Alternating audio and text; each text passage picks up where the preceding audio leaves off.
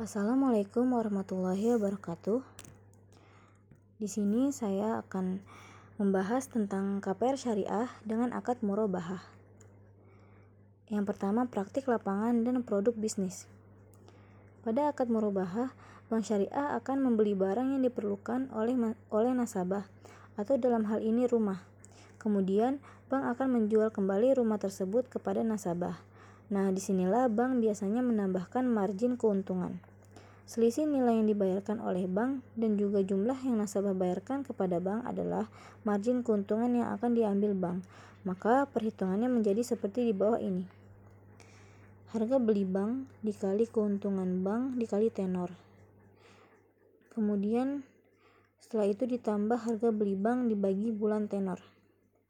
Contoh, 400 400 juta dikali 5% dikali 15 Kemudian hasilnya ditambah 400 juta dibagi 180 bulan. Maka hasilnya adalah 3.163.200 per bulan. Jadi bagi Anda yang akan menggunakan KPR syariah skema murabahah untuk membeli rumah 500 juta rupiah dengan DP sebesar 20% dan tenor 15 tahun, Anda harus membayar 3,1 jutaan setiap bulannya tanpa ada kenaikan atau penurunan cicilan. Yang kedua, parameter kesesuaian syariah. Tidak mengandung praktik yang dilarang dalam Islam, seperti riba, goror, maisir, dan lain-lain. Sesuai dengan akad transaksi syariah, dalam praktiknya berdasarkan pada akad murabahah, dan juga menjaga adab-adab Islamiyah. Yang ketiga, adab etika bisnis Islam.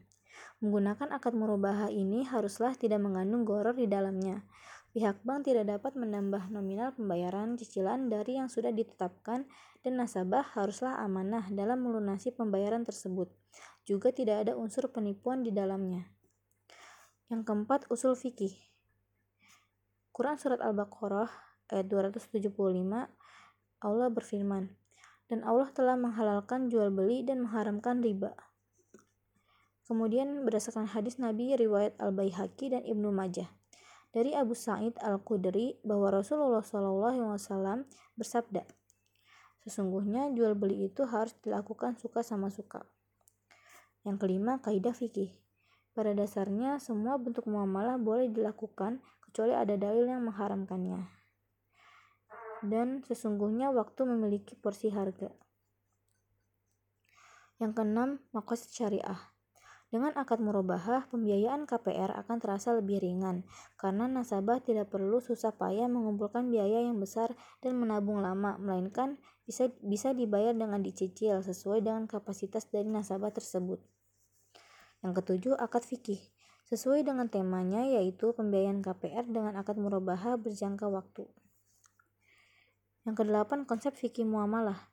Definisi murabahah secara bahasa adalah bentuk mutual bermakna saling yang diambil dari bahasa Arab yaitu ar-ribhu yang berarti kelebihan dan tambahan atau keuntungan. Menurut ulama Hanafiyah, yang dimaksud dengan murabahah ialah mengalihkan kepemilikan sesuatu yang dimiliki melalui akad pertama dengan harga pertama disertai tambahan sebagai keuntungan. Yang kesembilan, Fatwa DSN MUI. Fatwa DSN MUI nomor 4 tahun 2000 tentang murabahah. Dijelaskan bahwa yang dimaksud dengan murabahah adalah menjual suatu barang kepada nasabah atau pembeli dengan memberitahukan harga beli awal ditambah keuntungan. Dalam kaitan ini, bank harus memberitahukan secara jujur harga pokok barang kepada pembeli awal kepada nasabah. Yang ke-10 Fatwa Standar Syariah AOIV Standar Syariah AOIV nomor 8 tentang murabahah. Dalam akad murabahah, institusi hanya dapat membeli barang tersebut sebagai tanggapan terhadap keinginan dan aplikasi pelangganannya. Selama praktik ini kompatibel dengan ajaran syariah untuk kontrak penjualan. Yang ke-11 UU dan regulasi terkait. Berdasarkan Pempera, Peraturan Menteri Negara Perumahan Rakyat Republik Indonesia Nomor 6 Tahun 2011, pengajuan permintaan pembayaran subsidi atas KPR bersubsidi dan KPR syariah bersubsidi diajukan kepada pejabat pembuat komitmen Satuan Kerja Kementerian Perumahan Rakyat. Yang ke-12, jurnal-jurnal nasional dan internasional. jurnal berjudul Implementasi Akad Murabahah dan Musyarakah Mutanakisah dalam Pembiayaan Pemilikan Rumah pada Perbankan Syariah. Studi kasus pada Bank Muamalat Indonesia oleh Fitria Andriani tahun 2019. Kemudian yang ke-13 ada berita dan informasi. Dikutip dari financial.business.com dengan artikel yang berjudul KPR Syariah makin diminati ini alasannya. KPR Syariah menawarkan berbagai pilihan akad yang lebih banyak dibandingkan dengan konvensional. Nasabah dapat memiliki akad sesuai dengan kebutuhannya. Akadnya bisa murabahah, istisna, maupun musyarakah mutanakisoh. Pendeknya, masing-masing akad memiliki kriteria tersendiri sehingga nasabah memiliki opsi kontrak yang akan dipilih disesuaikan dengan kebutuhannya. Yang ke-14, manajemen risiko dan manajemen pemasaran. Dalam praktiknya, akad murabahah ini memiliki beberapa kelemahan di antaranya yaitu kurang tepat dipakai sebagai dipakai sebagai akad pembiayaan perumahan. Murabahah merupakan akad penjualan barang dengan mengambil sejumlah keuntungan atas barang tersebut. Pembayaran harga barang ditambah keuntungan bank.